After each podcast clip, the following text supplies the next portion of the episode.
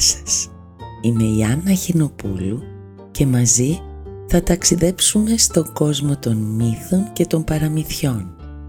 Θα κάνουμε ταξίδια στη φαντασία μέσα από ήρωες που διδάσκουν, καθοδηγούν, εμπνέουν, ενδυναμώνουν, διασκεδάζουν μικρούς και μεγάλους. Καλώς ορίσατε λοιπόν στο «Μια φορά και μια ιστορία».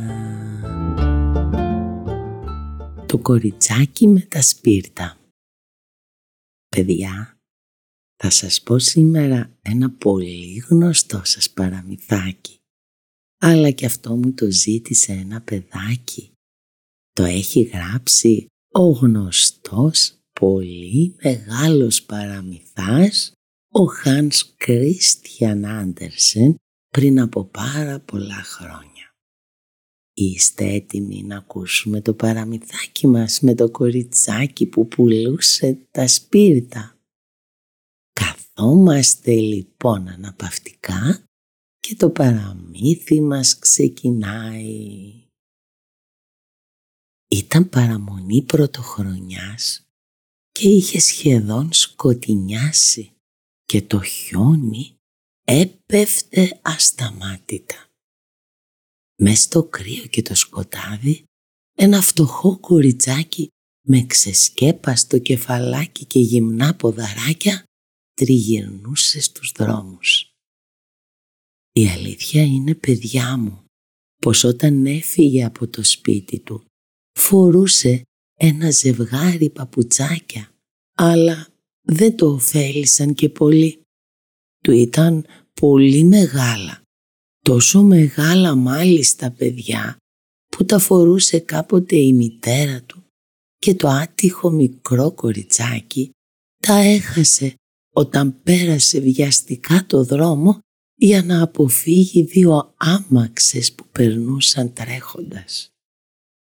Το ένα παπουτσάκι δεν μπόρεσε να το βρει ξανά και το άλλο το πήρε ένα αγόρι και έφυγε λέγοντας ότι θα μπορούσε το παπούτσι αυτό να το κάνει κούνια όταν θα έκανε και εκείνο δικά του παιδιά.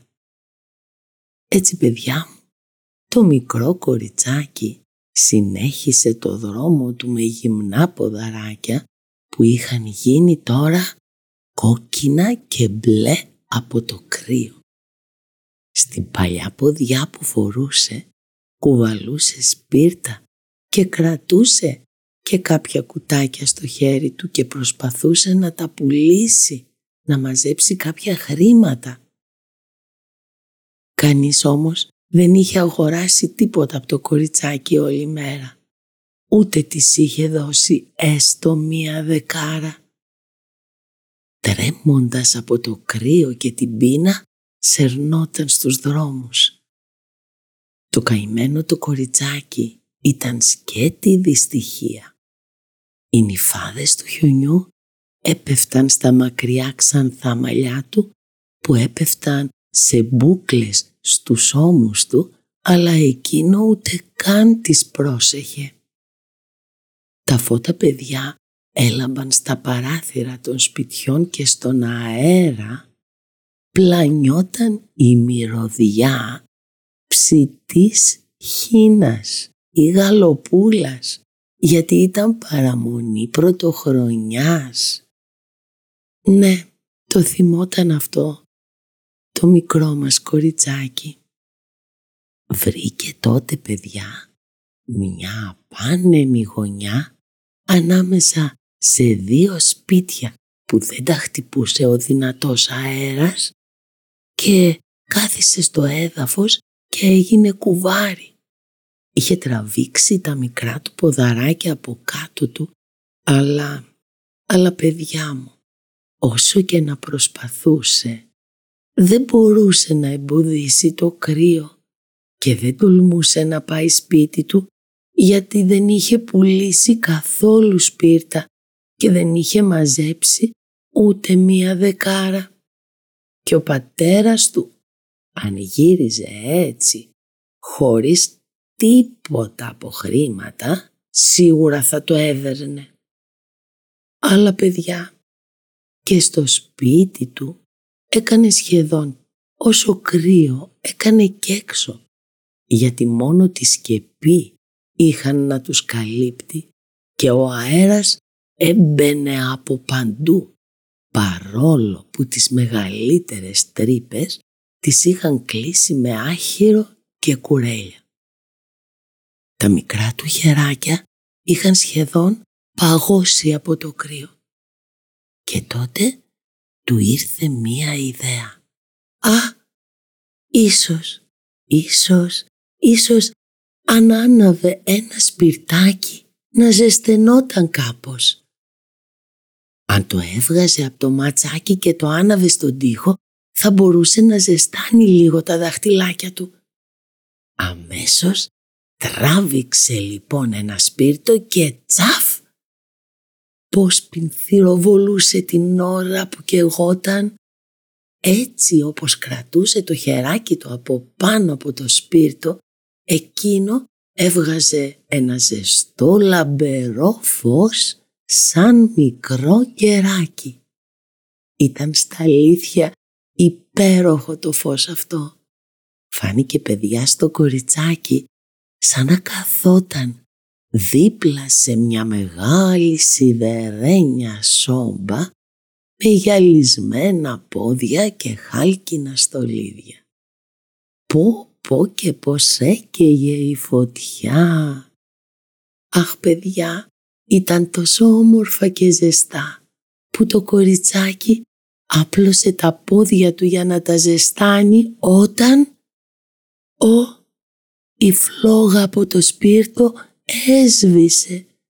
Η σόμπα εξαφανίστηκε και το μόνο που απέμεινε ήταν το μισοκαμένο σπίρτο στο χεράκι του. Το κοριτσάκι άναψε ένα ακόμα σπίρτο στον τοίχο και εκεί που έπεσε το φως του, ο τοίχος έγινε διάφανος σαν πέπλο και το κοριτσάκι προσπαθούσε να δει το δωμάτιο. Το τραπέζι ήταν στρωμένο με ένα κατάλευκο τραπεζομάντιλο και πάνω του ήταν σερβιρισμένο ένα υπέροχο δείπνο και μια αχνιστή ψητή χίνα γεμιστή με μήλα και αποξηραμένα δαμάσκηνα και το ακόμα πιο υπέροχο ήταν ότι η Χίνα πήδηξε από την πιατέλα και με ένα μαχαίρι και ένα πυρούνι στο στήθος της άρχισε να τρέχει προς το κοριτσάκι. Και τότε το σπίρτο έσβησε και δεν έμεινε τίποτα εκτός από το χοντρό υγρό παγωμένο τείχο.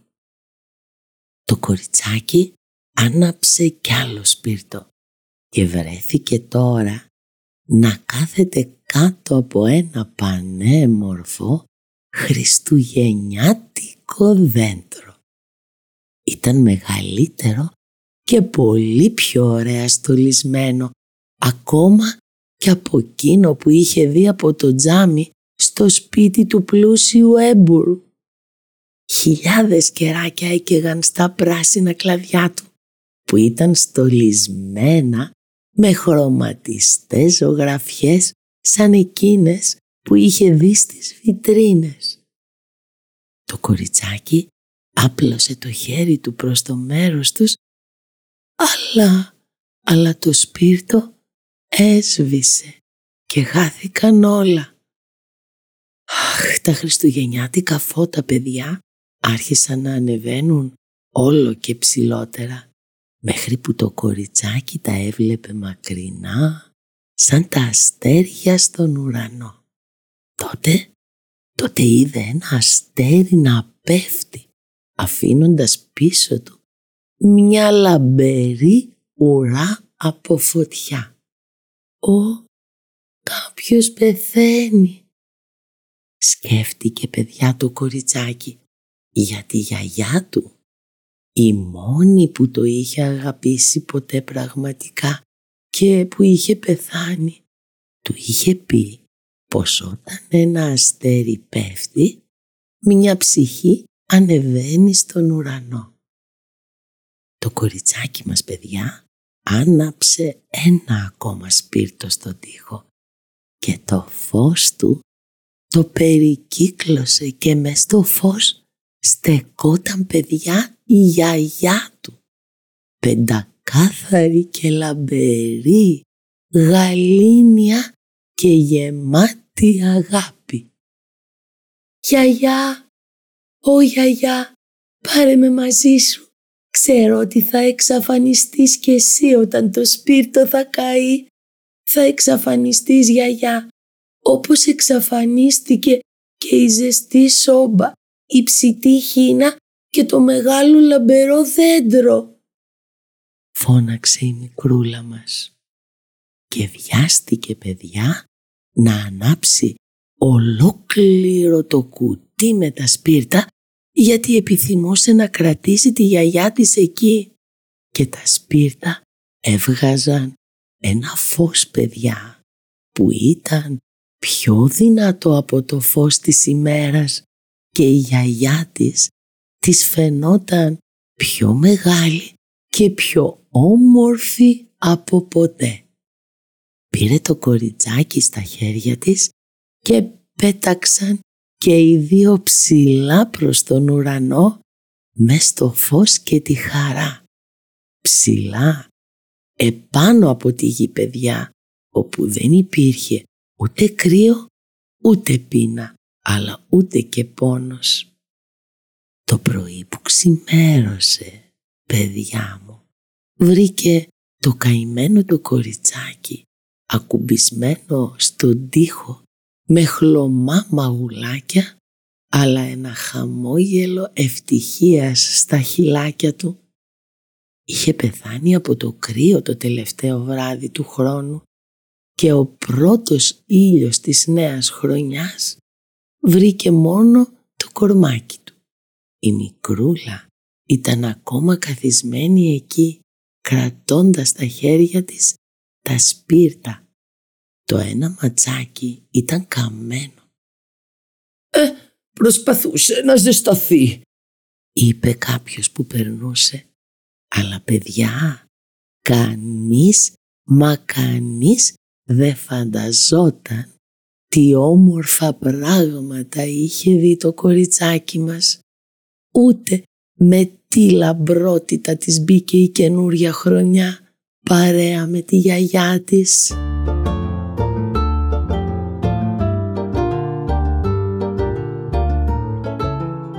Καταλάβατε παιδιά μου τι έγινε με το κοριτσάκι και τα σπίρτα; Σίγουρα έχουμε δει παιδάκια που δεν έχουν την πολυτέλεια να ζούνε όπως εμείς, να έχουν το φαγάκι μας, τα παιχνίδια μας, τη ζεστασιά του σπιτιού μας. Θα πρέπει λοιπόν να σκεφτόμαστε ότι δεν είναι όλοι σαν εμάς, ότι υπάρχουν κάποια παιδάκια που υποφέρουν και αντιμετωπίζονται άδικα.